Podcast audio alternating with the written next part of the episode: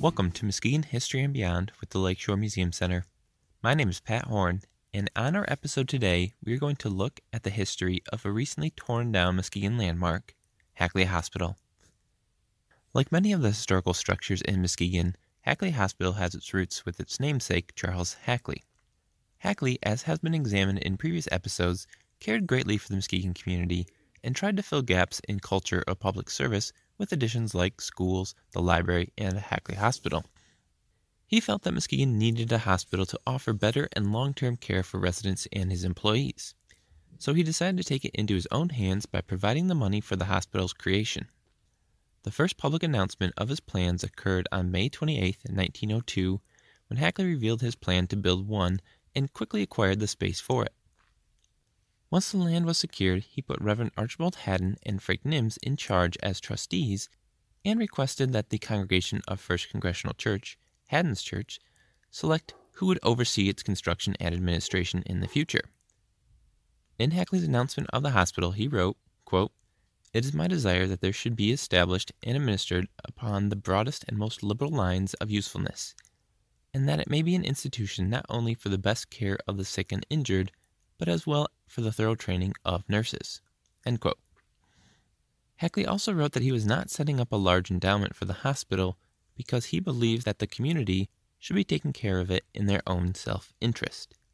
While Hackley stated he wasn't leaving a large endowment for it, he did provide $160,000 for the hospital's construction, and then upon its completion provided a $100,000 endowment and then another $200,000 upon his death. His wife Julia also willed $300,000 upon her death in 1905 to the hospital's endowment fund. So while he planned not to be a crutch holding the hospital up financially, the Hackleys certainly put a lot into its service. It is important to note that upon Charles Hackley's initial $100,000 endowment, he stated that $40,000 of it be reserved for free beds for those who couldn't otherwise pay for the hospital's service, as he believed that, quote, no person admissible for treatment should be denied its privileges or benefits. Charles Hackley requested that the hospital be called Mercy.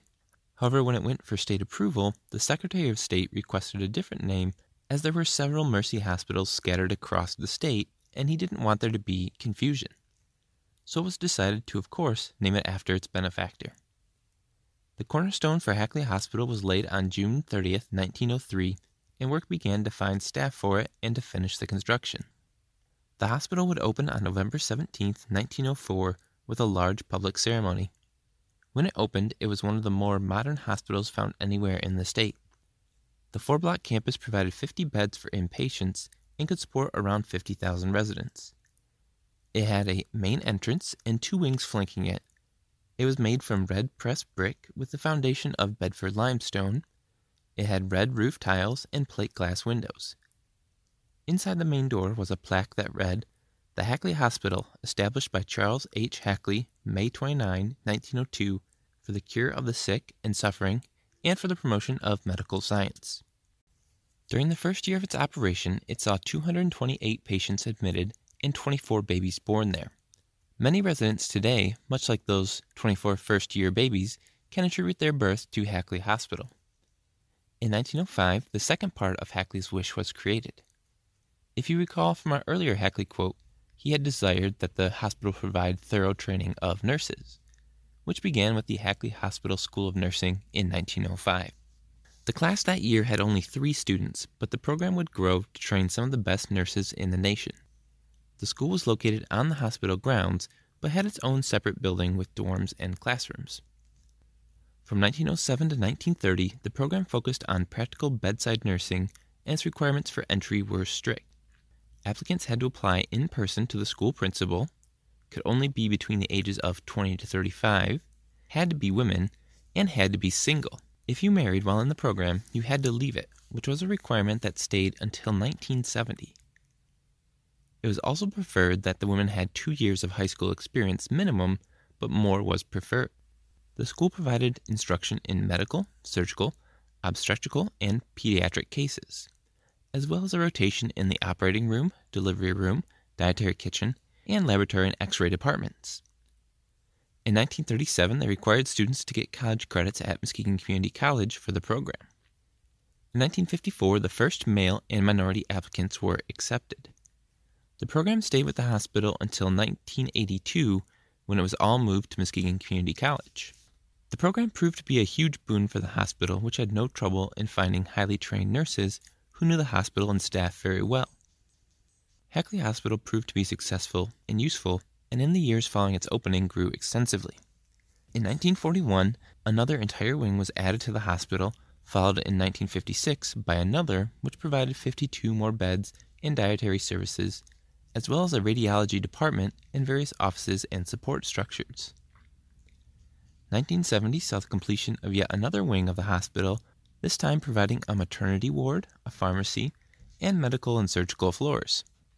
By 1981, some renovations were needed to the older parts of the hospital, and these were done as well as another addition. Then, in 1982, the last bits of the original Hackley Hospital were torn down. In 2001, the hospital became associated with Spectrum Health in hopes of improving its finances and reducing cost. This partnership seemed to work well, as in 2007, the hospital received a Governor's Award for its improvement in patient care and safety. In 2008, Hackley Hospital was named one of the best hospitals in the United States, and in that same year merged with Mercy General Health Partners. Hackley Hospital stayed in operation under Mercy until it closed in October 2020. In the early height of the COVID pandemic, it did reopen briefly to help lessen the burden on the main Mercy campus, but in October 2021, construction crews started the demolition of the structure. While the hospital Hackley founded does not remain, his gift will always be remembered here in Muskegon through stories of those who worked or stayed there or have a spot on their birth certificates that read, Born in Hackley Hospital. Hackley's legacy to this stretch of land will not be gone, however. Current plans for the property have a Charles Hackley Middle School set to open in 2023, where once stood Hackley's Hospital. Have a great day and join us for our next podcast episode in two more weeks.